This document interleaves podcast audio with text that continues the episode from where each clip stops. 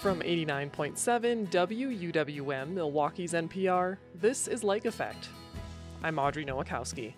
Today, Capital Notes explores the politics of medical marijuana and we'll share the latest on redistricting. Then we'll learn about the impact the sitcom Happy Days has had on Milwaukee through the decades.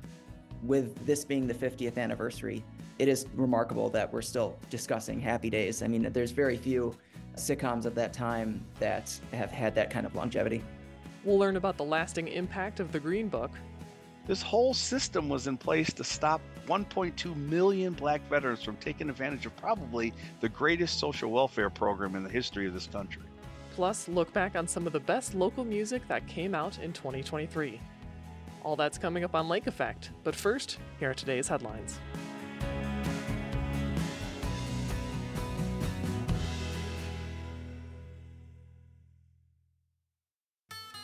This is Lake Effect from 89.7 WUWM, Milwaukee's NPR. I'm Audrey Nowakowski. Thanks for joining us. We'll start with Capital Notes. WUWM's Chuck Quirmbach is standing in for Maayan Silver. He speaks with J.R. Ross from WisPolitics about whether or not medical marijuana will be a possibility here in Wisconsin and the latest on redistricting maps.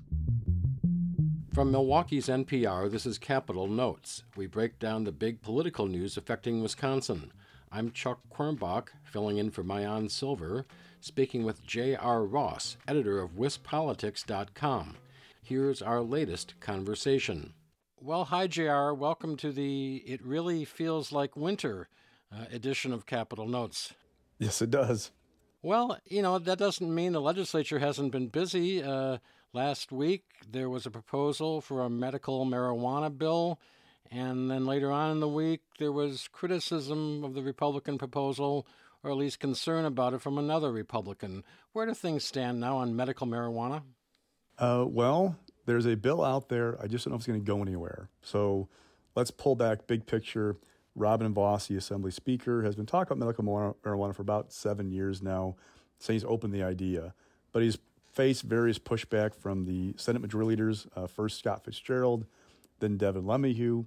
A year ago, Devin indicated that he was maybe open to it, that it could get done uh, sometime this session. And now we have a bill introduced by Robin Vos. The issue is, though, Senate Republicans have a number of concerns about that bill, particularly the approach. Uh, Mary Felzkowski is a state senator from up in Irma, a northern Wisconsin Republican. She's been the lead advocate on medical marijuana among Senate Republicans for a while now. Uh, it tells you something when she's not a co sponsor of the bill. In fact, there's no Senate co sponsor of the bill. And that's important for a couple of reasons. One, you have to pass a bill through both houses of the legislature, the same form, to get it through. Without a Senate co sponsor, there's nobody to kind of shepherd that bill or to advocate for it in the Senate. Um, if you don't have the lead kind of advocate for medical marijuana on your bill, that's another possible red flag. And then Devin LeMahieu, during luncheon we had last week, said that there's a provision in Robin's bill that's a non-starter. That is that Robin wants to have uh, dispensaries be state run. So first off, this is probably one of the most restrictive medical marijuana bills that's out there, uh, the approach at least. And what Robin's calling for is to have these five state-run dispensaries. You'd only have a certain number of ailments for which you could qualify for medical marijuana. Then you'd have to, you know, uh, be a licensed uh, producer and whatnot through the state, and then it would be state-run dispensaries. Well, Republicans a don't really care for growing government, and b don't like the idea of the government doing something the private sector could. The argument that I've heard from some is that you know Vos's approach is over a concern about going toward full legalization, having a state-run dispensary you're not going to have, for example, private dispensaries with billboards uh, calling for you to come out and check out medical marijuana at their store. You know, there's less of an incentive to grow your customer base and to maybe move toward full legalization. So that might be part of the reason why he's doing it. But if you think about this also big picture politically, Republicans have struggled on marijuana with the uh, voters. Uh, looking at the Marquette Law School poll, we've seen overwhelming support for both medical marijuana and full legalization. Republicans aren't there on the ladder, so they're trying to find something they can put out there to say, hey, we're moving on this issue. We, we hear you, but we're not going to go all the way there, but to at least try and to address it. And the impression I get from some folks is they think Robin Vos put out this bill basically for political cover. Yes, his heart may want to see medical marijuana, but this is more about politics and it's about getting something done this session, especially with lawmakers set to go home by the end of February in the Assembly and mid March in the Senate. Yeah, though I was kind of touched by the stories uh, at the uh, Vos news conference in South Milwaukee. Jesse Rodriguez, representative from Oak Creek, talked about a constituent uh, whose wife is very ill and wants medical marijuana. Representative Macco from the Green Bay area was down at South Milwaukee telling this very uh, poignant story about his late wife being ill and suggesting perhaps they had illegally obtained some marijuana to help her through the pain.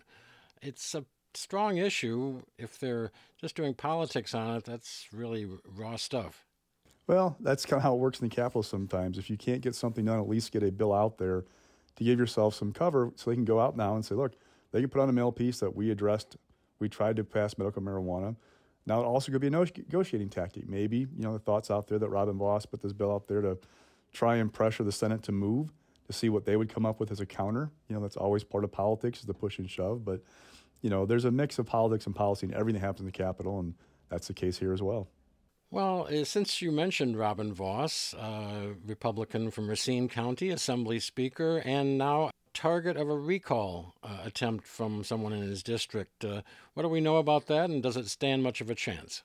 Well, there are a number of hurdles for the folks who are doing this. Number one, you have to collect a base amounts to 25% of the votes cast in the district in the last control election in terms of signatures. So for the people doing this, they've got to collect 6,850 valid signatures within 60 days. That's not an easy task. Add in the fact that it's January and you're going to February to do this. There's going to be a polar vortex upon us that is not going to uh, encourage a lot of people to go outside for a week. I mean, every day is precious.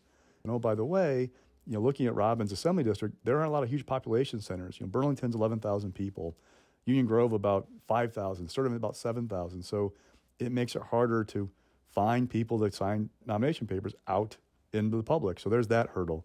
Two, we have a legal hurdle. The state Supreme Court, remember, threw out the maps we currently have saying they're unconstitutional.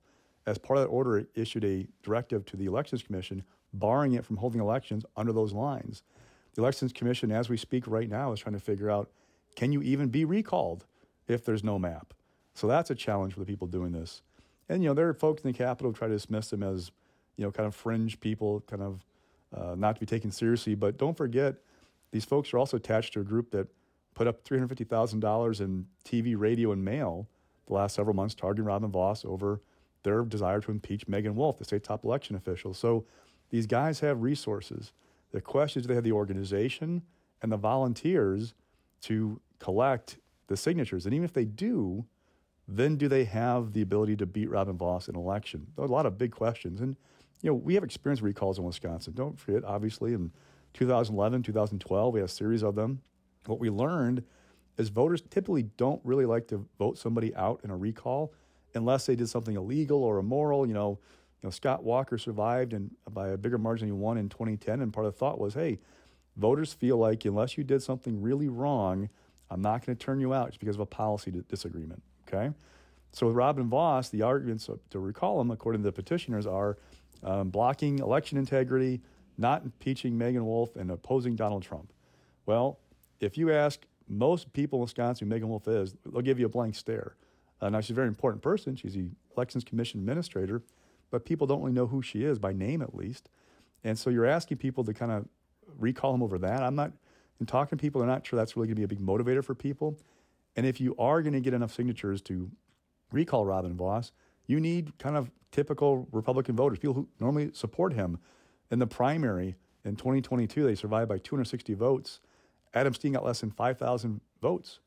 So you got to find everybody who voted for Adam Steen, basically, and add 1,800 people more, 1,700 people more to get to your target number. That's not an easy task. a lot of a lot of hurdles. So people are kind of like interested in what's going on, but not sure what to make of it. At the same time, whenever you have somebody facing something like this, the question becomes will Robin Vos make decisions that are best for his caucus or for himself?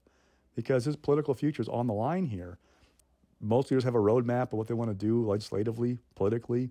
Um, will Robin follow that? Will it be tossed out the window because he's got to save his own skin? Those are big questions that are facing him as he, you know, tries to fend off this recall election. Yeah, I told my boss that I'd, well, I'd be happy to go out and take a look at this recall effort, but you know, maybe waiting for a warm day at the end of February, or either that or have the WWM uh, parka and snow boots on. Yeah, it's going to be a challenge. So, you know, the Democratic Party, look, they pulled it off. They, they got the signatures a dozen years ago, but they had armies of people and they hit up population centers to do it. This is a, a much different animal for these guys to try and get the signatures needed to recall Robin Vos. And we also spoke a moment ago of the state senator LeMahieu, a Republican of Oostburg up in Sheboygan County. Uh, he's got some tax cuts uh, in mind that he's told WisPolitics recently, right? Yeah, he wants to look at expanding one of the brackets. You know, Governor Evers vetoed some tax cuts that Republicans had proposed in the budget. He's rejected calls to go back and revisit that decision. So Devin's trying to find a way around that. Uh, we've got a projected $4 billion surplus at the end of this biennium in mid 2025. Now, a chunk of that will probably get eaten up by a deal that Robin Vos struck with the University of Wisconsin officials about curtailing DEI. That deal includes about 400 some million dollars in state money go toward building projects. So let's say we got 3.6 billion, right? That we've got probably sitting there. Devin's talking about another billion dollar in tax cuts. Governor Evers has said he's concerned about eating up too much of that money that would leave the state in a possible predicament when it goes in the 2025 27 budget. So I'm not sure if they're going to reach an agreement, but you're going to see that proposal from LeMahieu. There's talk about trying to do tax cuts for retirement income, all kinds of other stuff, because it's an election year. We got money sitting around the state's main checking account. They always find a way to either spend it or try and give it back. I don't know they're going to agree on how to do that, but there'll be ideas kicked around in the next couple of months before lawmakers leave at end of February and in middle of March all while they're keeping one eye, I bet, on the legislative redistricting case. Uh, the state Supreme Court last week said, no, we're not going to reconsider our decision to ask for new maps. Uh, what's coming up in the next week or two on that? Well, we've got maps submitted by the various parties. We've got the consultants who were hired by the liberal majority of the Supreme Court that has a, a report due February 1st, um, kind of evaluating those maps. Then we go from there the one thing I'm watching is if and when Republican lawmakers go to the U.S. Supreme Court and file a petition asking those justices to step in and stop what's happening in Wisconsin. You saw in that motion for reconsideration was rejected last week the hints of what they would argue that, among other things, the state Supreme Court prejudged the case, um, didn't give weight to their arguments, violated due process rights. So we know something is coming, or we expect something to come from them to the U.S. Supreme Court. The question is when and do, do those justices step in and hear that case? Keep that parka zipped up, and we'll look forward to more discussion with you. Hey, take care. That was J.R. Ross of WisPolitics.com speaking with me, WUWM's Chuck Quirmbach. Check out the Capital Notes podcast wherever you get your podcasts.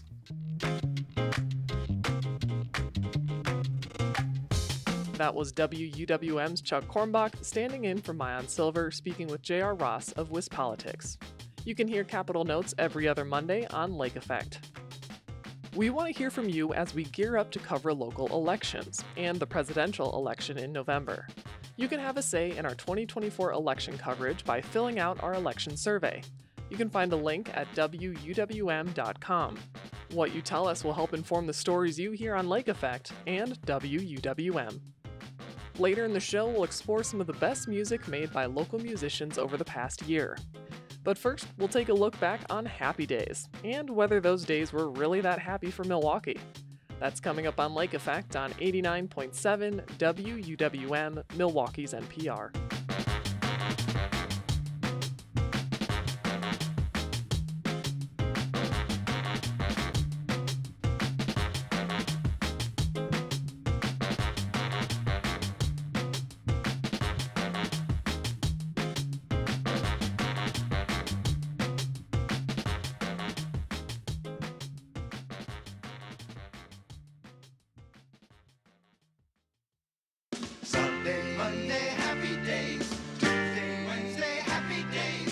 Listening to Lake Effect on 89.7 WUWM.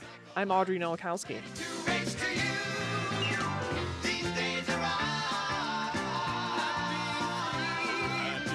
Fifty years after audiences first heard this theme song for the sitcom Happy Days, we're still humming along to it.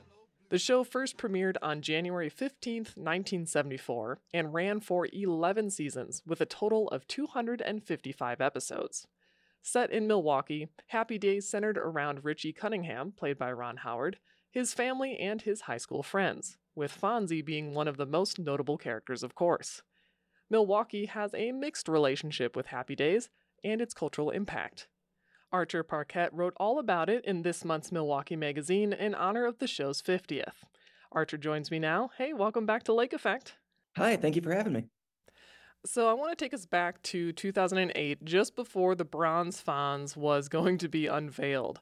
While it's generally known that Henry Winkler is a lovely, genuine person, we do love him here in Milwaukee. Some people in Milwaukee were not so excited about his likeness being a part of our city's landscape. Why was that?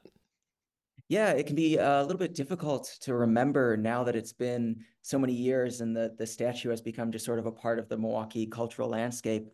Um, but at the time, there was actually quite a bit of controversy.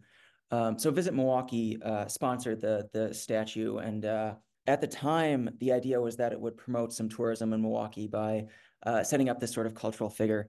Um, but a lot of folks in Milwaukee, especially in the fine art community, thought it was a little bit kitsch that it sort of took away from the real cultural scene in Milwaukee, um, you know, with the Milwaukee Art Museum being nearby.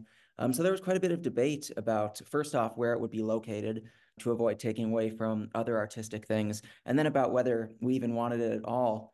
Um, and if you look back at the Journal Sentinel at the time, there were uh, op-eds and letters to the editor that get, you know, surprisingly vicious about um, the statue. One that I uh, quoted in uh, the story I wrote for Milwaukee Magazine was said that the Bronze Fonz is a symbol of how backwards the city is and the decisions that people are making, which you know kind of cuts a little bit deeper than you expect from a Henry Winkler statue. Um, but yeah, it was it ended up being uh, about a year of sort of back and forth controversy over it before uh, in 2008 it was finally unveiled. Yeah, now I feel like we pass by it and we like, oh look, there it is. So it's not really a, a hot topic now. Yeah, definitely. I think uh, one piece that came out at the time that uh, I think sort of hit the nail on the head was by uh, Jim Stingl, columnist for the Journal Sentinel. Um, he said that uh, the statue won't solve all the city's problems, but then again, it won't worsen them either. It's just a bit of harmless fun. And I think that's pretty much proven itself to be the case. Absolutely. So you did a lot of deep dive into Happy Days on its 50th anniversary for this piece. But before you were going into this and researching, what was your impression or feeling about Happy Days?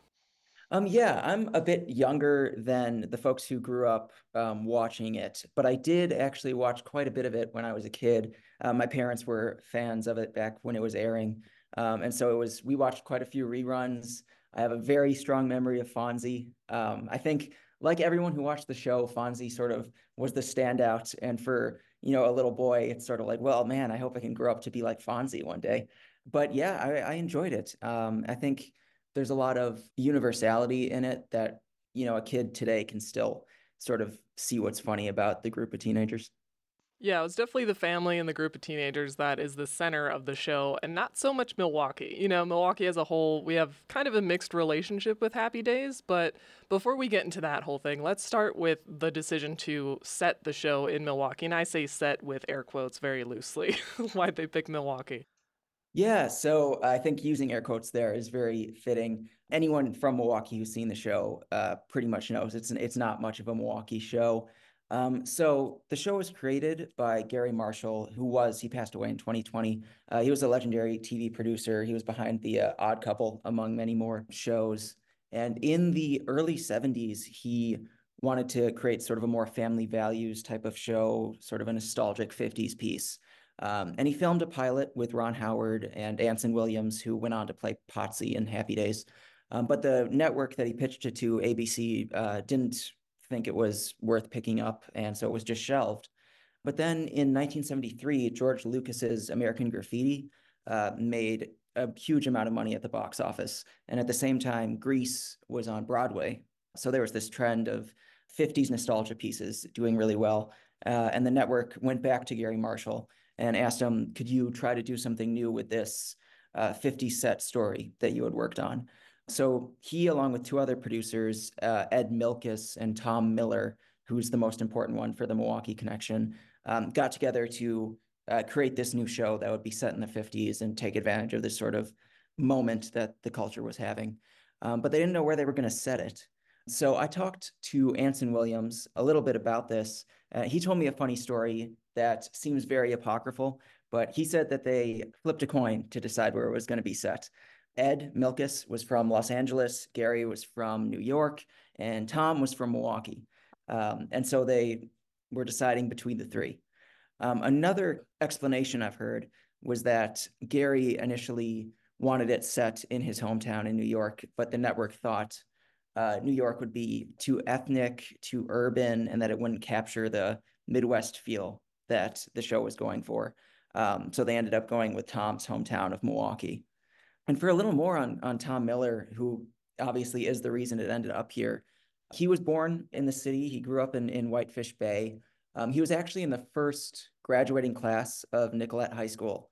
And then he went to UW Madison to study drama. And then after that, he moved to Los Angeles and, and started working in television. And he was uh, pretty much responsible for everything Milwaukee in the show. He also has passed away, but I spoke to a number of the cast members who mentioned sort of his love for his hometown and that he tried to lace that in where he could. Yeah, there's small components where it's laced in, like college banners, jackets, that sort of thing. But, you know, there's never a, a huge, strong sense of place, at least uh, to my eyes. But correct me if I'm wrong, but did the show even shoot any B roll here in Milwaukee? What are some stark and obvious things about the city in the 1950s that really doesn't get represented in Happy Days? No, as far as I'm aware, um, nothing was ever shot here. So obviously, all the interiors in Happy Days were shot on a soundstage in uh, Los Angeles. But even the exterior shots, where in other shows you might expect a skyline of where it's set or a street shot, were also were not from Milwaukee. Um, the Cunningham home was a house in in LA, about a few blocks from where they were shooting the actual show. So really, there was um, not much representation for Milwaukee. Uh, one person I spoke to for the story was uh, Michael Newman, who's a professor at UW Milwaukee, who actually wrote an article about the show um, about 12 years ago. And the way he put it was that uh, Milwaukee was really more of a negation of place than a place itself, which is a very uh, academic way to put it. But um, the idea is that it's a stand in for Midwestern family values, sort of ideals, as opposed to uh, an actual place. I also spoke to um, John Gurda for this story, who, if you don't know, is sort of the preeminent historian in the city. Um, and he was growing up in the 50s. So he was uh, saw sort of the time when he grew up when the show aired. And uh, he says that uh, he never saw anything of his experience reflected in the show, which is kind of a universal thing when if you talk to anyone in Milwaukee who grew up in the 50s.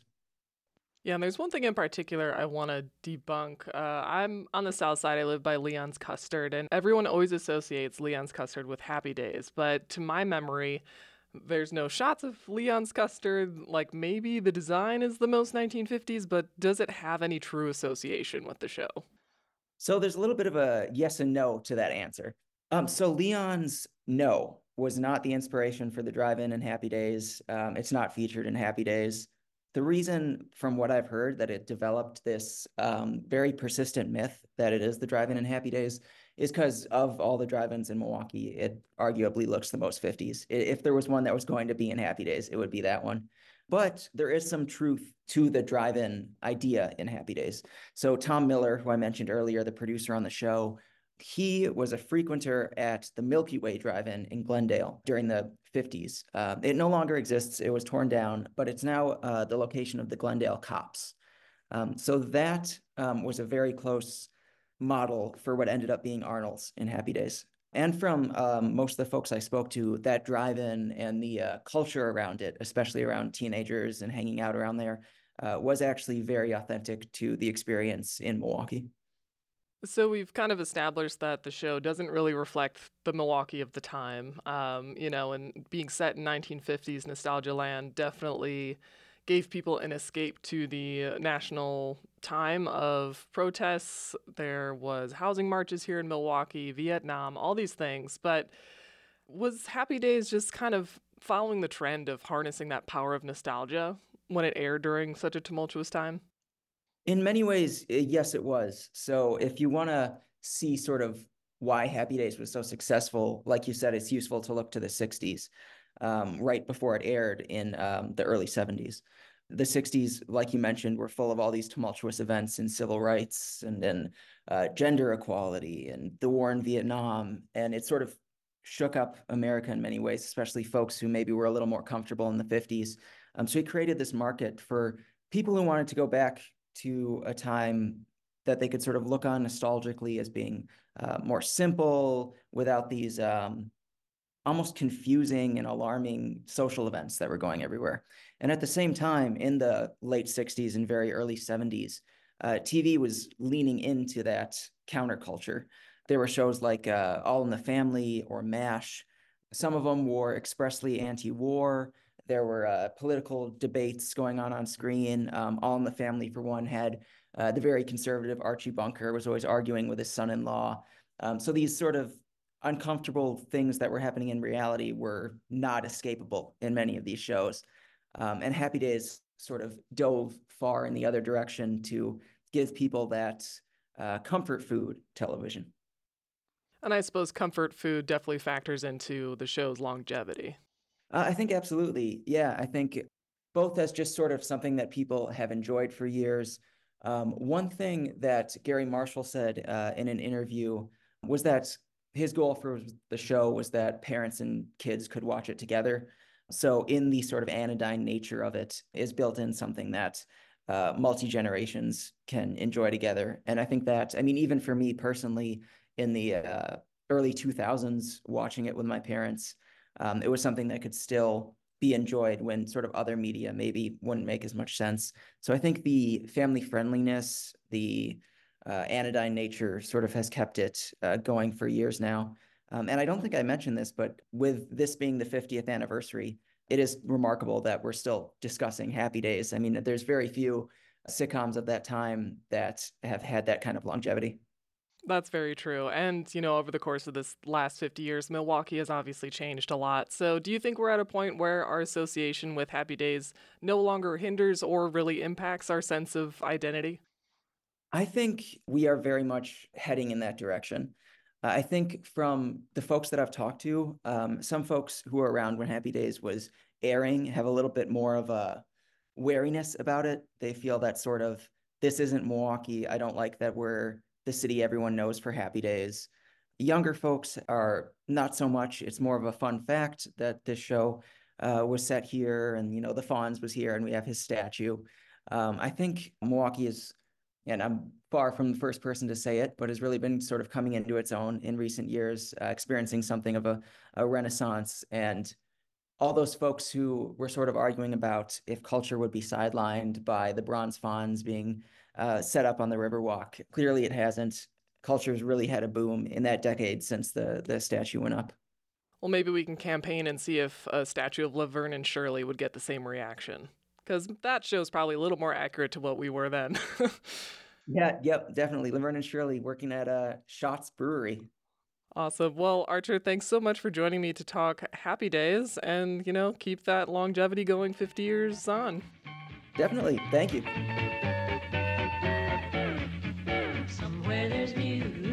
Archer Parquette is the managing editor at Milwaukee Magazine. You can read his article on the 50th anniversary of Happy Days and if those days were really all that happy in this month's issue of Milwaukee Magazine.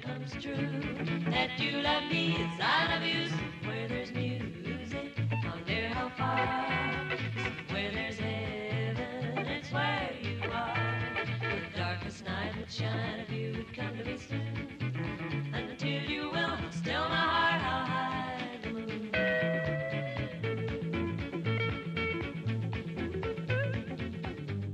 The Green Book was mainly used during the Jim Crow era as a guide for black motorists and travelers to find places throughout the country where they could safely dine, sleep, or seek other services. Derek Mosley, the director of the Marquette University Law School's Lubar Center for Public Policy Research and Civic Education, shares some history about the Green Book with former Lake Effect producer Mallory Chang. So, just to start it off, Mosley, what exactly was the Green Book? In a part of American history, which we refer to as the Jim Crow era, And I think a lot of people are familiar with the term the Jim Crow era. They remember seeing water fountains that said whites only or colored only and different types of entrances into public accommodations, things of that nature.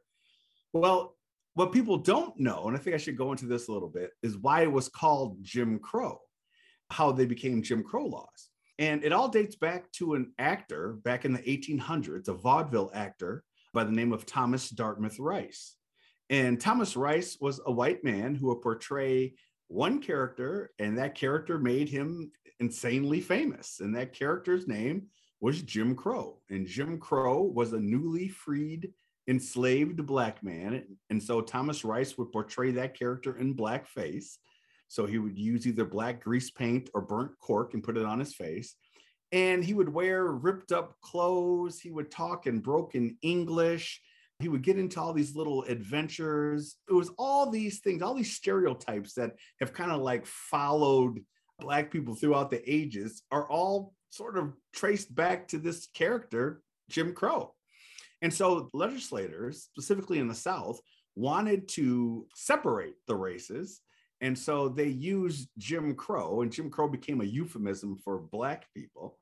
And they would said, you know, you don't want to drink out of that water fountain that Jim Crow drank out of because Jim Crow is dirty. And you don't want to sleep in the hotel bed that Jim Crow slept in because Jim Crow is dirty and his clothes are ratty. And so it became we have to separate ourselves from Jim Crow. And so that's why we had these Jim Crow laws. That's how they got their name. And so during that time, Black Americans were starting to branch out, right? And leave the South and starting to head up north and, and even traveling throughout the South as well. And the problem was we had these Jim Crow laws. And unfortunately, you might stumble into a town and it was time for you to go to sleep and there was no hotel or motel that would let you come in or you would go into a restaurant and with your family to have a meal and the owner would come out and kick you and your family out. And so it was embarrassing for families. And so a man by the name of Victor Green invented this book which was originally called the Negro Motorist Green Book but we all shorten it to just the Green Book. And this book was just made up of all these places in the country where blacks were welcome to eat, where they're welcome to stay, where they could get their car fixed, where they could get gas. There were all these things that were put together. And that's how we got the Green Book. It became this guide for black people where you could be safe. And I remember hearing stories of my family keeping a copy of the Green Book in their glove compartment because you just didn't know where you were going to be and where you could stop if things happened. So yeah, it's a big piece of American history. This book was produced in a time before the civil rights movement and during the Jim Crow era. What was the impact of this book throughout the time it was published? So it started around the 1930s and went to about the 1960s. The need for it kind of waned a little bit because of the civil rights movement and the civil rights acts that came along the way. So the last year it was printed was 1966. Just think about that, right? 1966 is the last time we printed this book that outlined all the places where black people could travel. I mean, just just think about that. 1966. And so on, on a country that was, you know, founded in 1776, right? And so when you put that in perspective, that whole period of time that this book really was, like I said, a lifesaver for Black Americans. But it, it was sort of like I, I remember a, a, story I remember hearing. You just didn't leave home without it. There was something growing up in the 70s. There was like some ad, a commercial ad that said, Don't leave home without it, or whatever it is. And that's how the Green Book was. It was this book that if you were traveling, I mean, literally, Mallory, it could be life or death.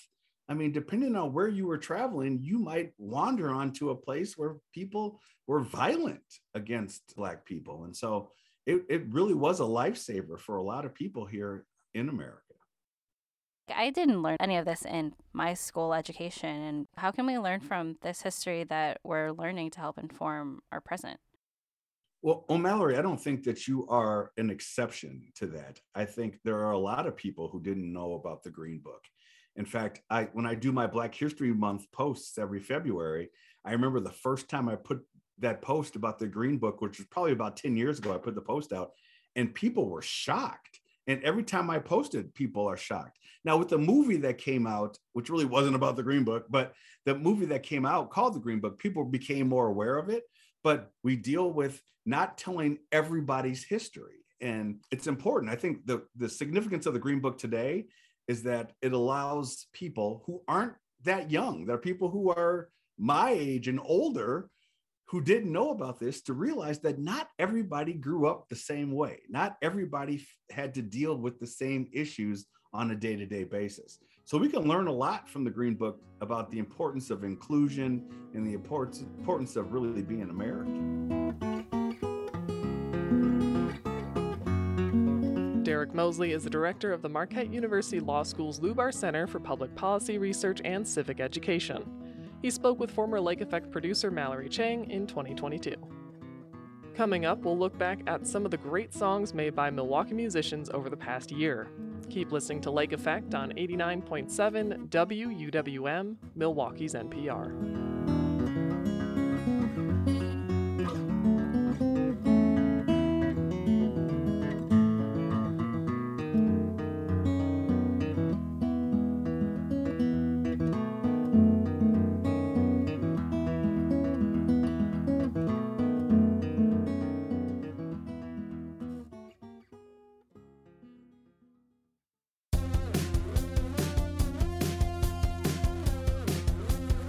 This is Lake Effect on 89.7 WUWM. I'm Audrey Nowakowski.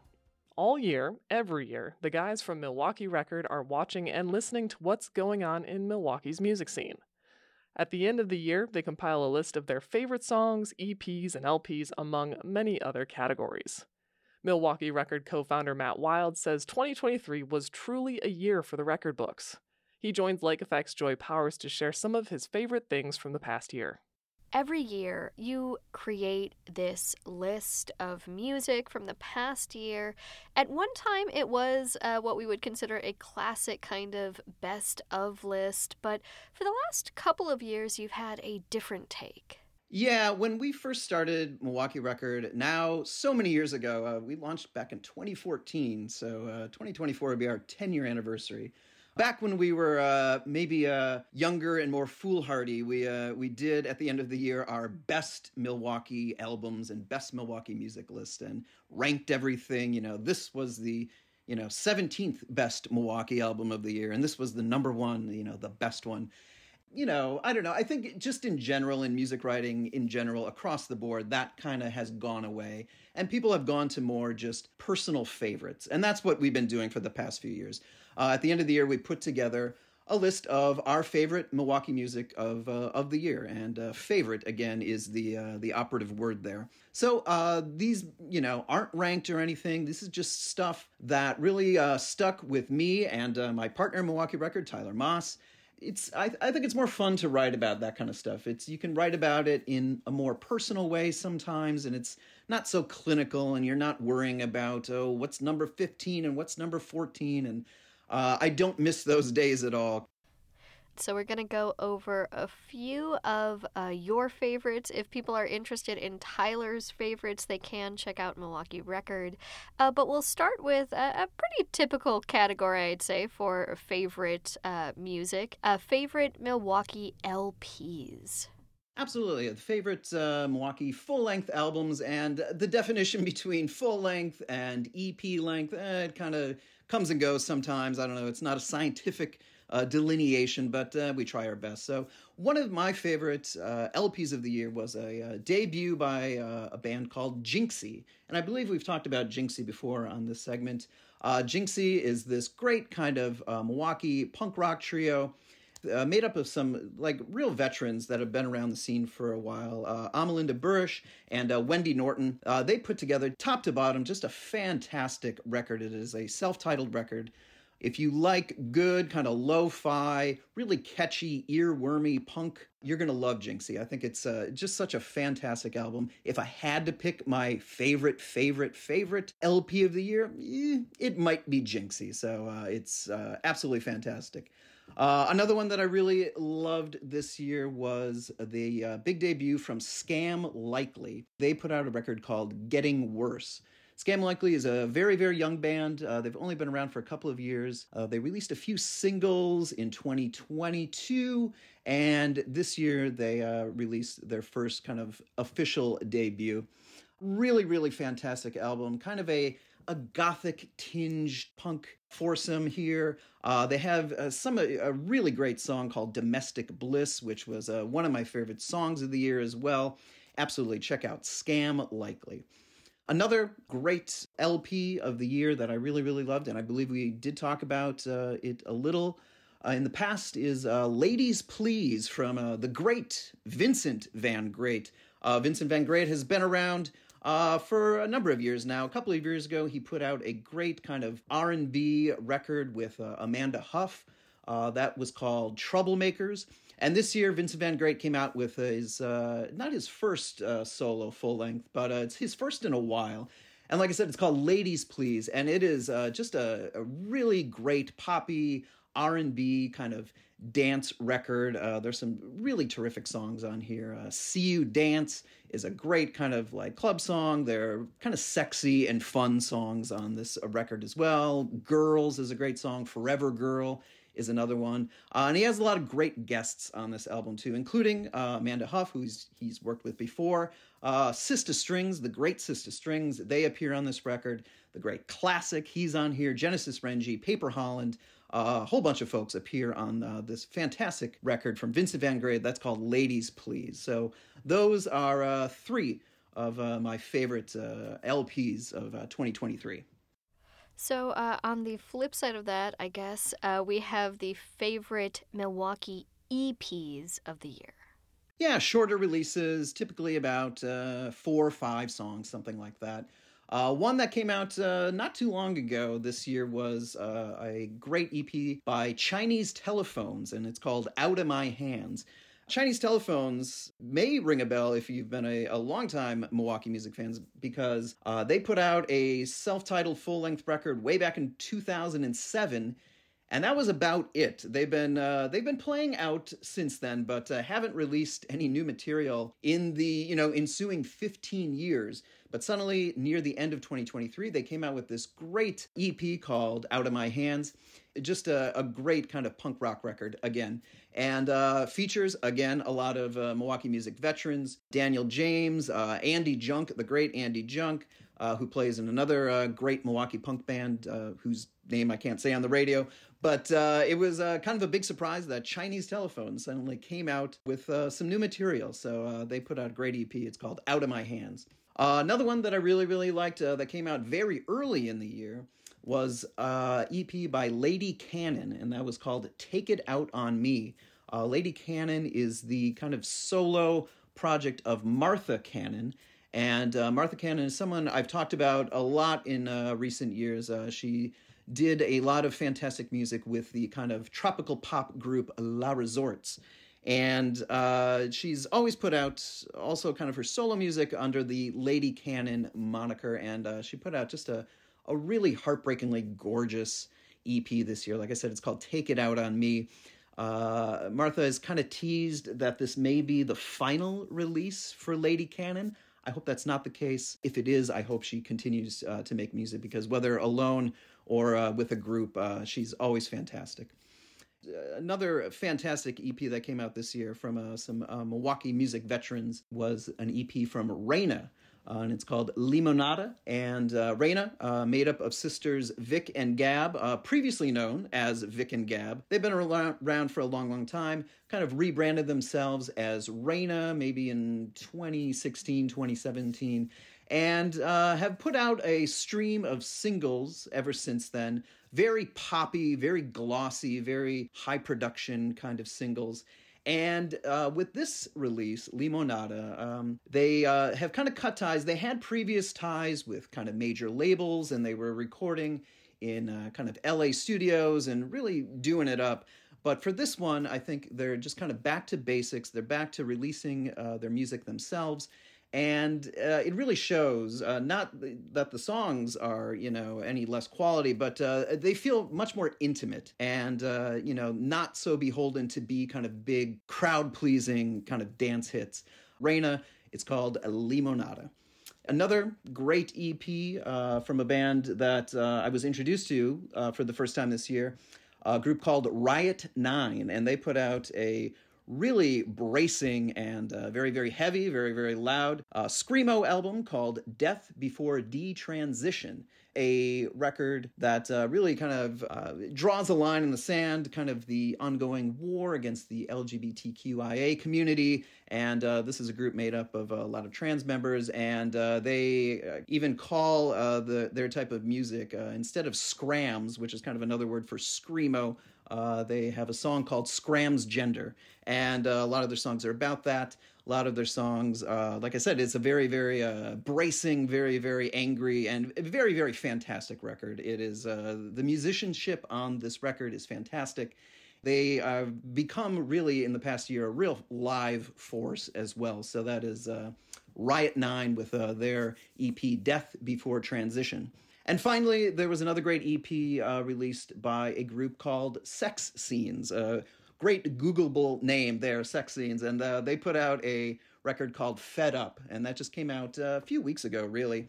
This group has been around for a little while. Uh, they have a new singer now, and uh, she's terrific. And uh, again, it's a real short, uh, very, very short EP. I think the whole thing is over in about five minutes, and it's a very kind of another kind of hardcore, very loud, bracing record, but uh, also very, very good and uh, has some songs that are just stuck in my head. That is uh, the latest from Sex Scenes, and it's called Fed Up.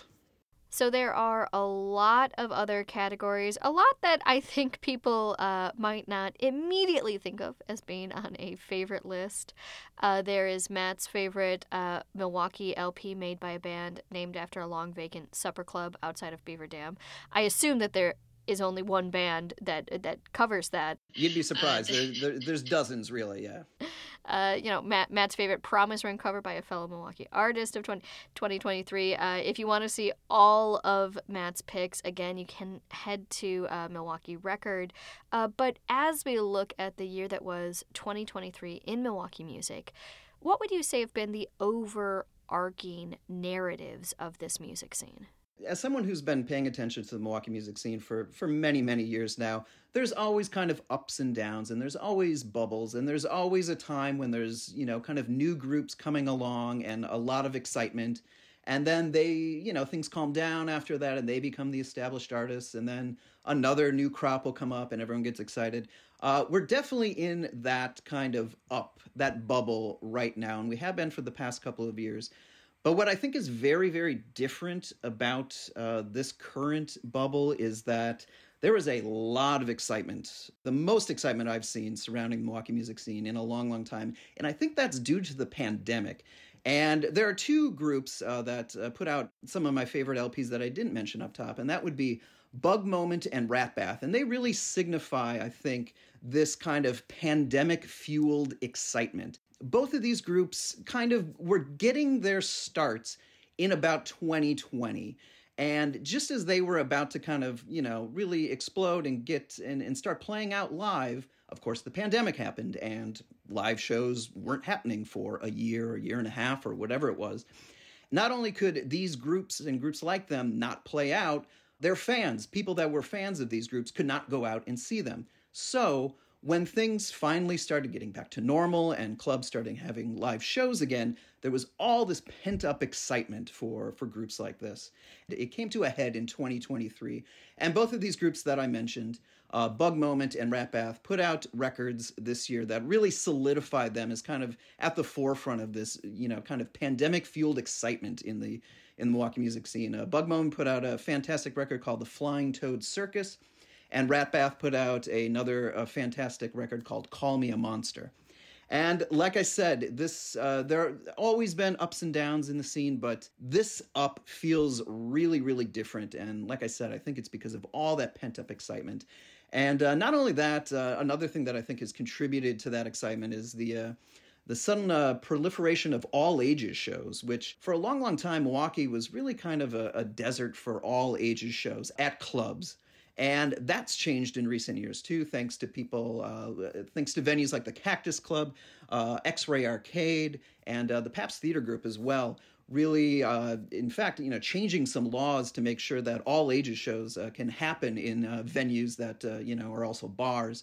And so you have a lot, a lot of young folks being able to play at places like this, and that obviously just builds even more excitement. So it's been a big, big year for uh, Milwaukee music. And like I said, it, it feels very, very different than the other kind of up years of the past. So um, this was a great year. And I think 2024, I, I can only imagine that it's going to be even better.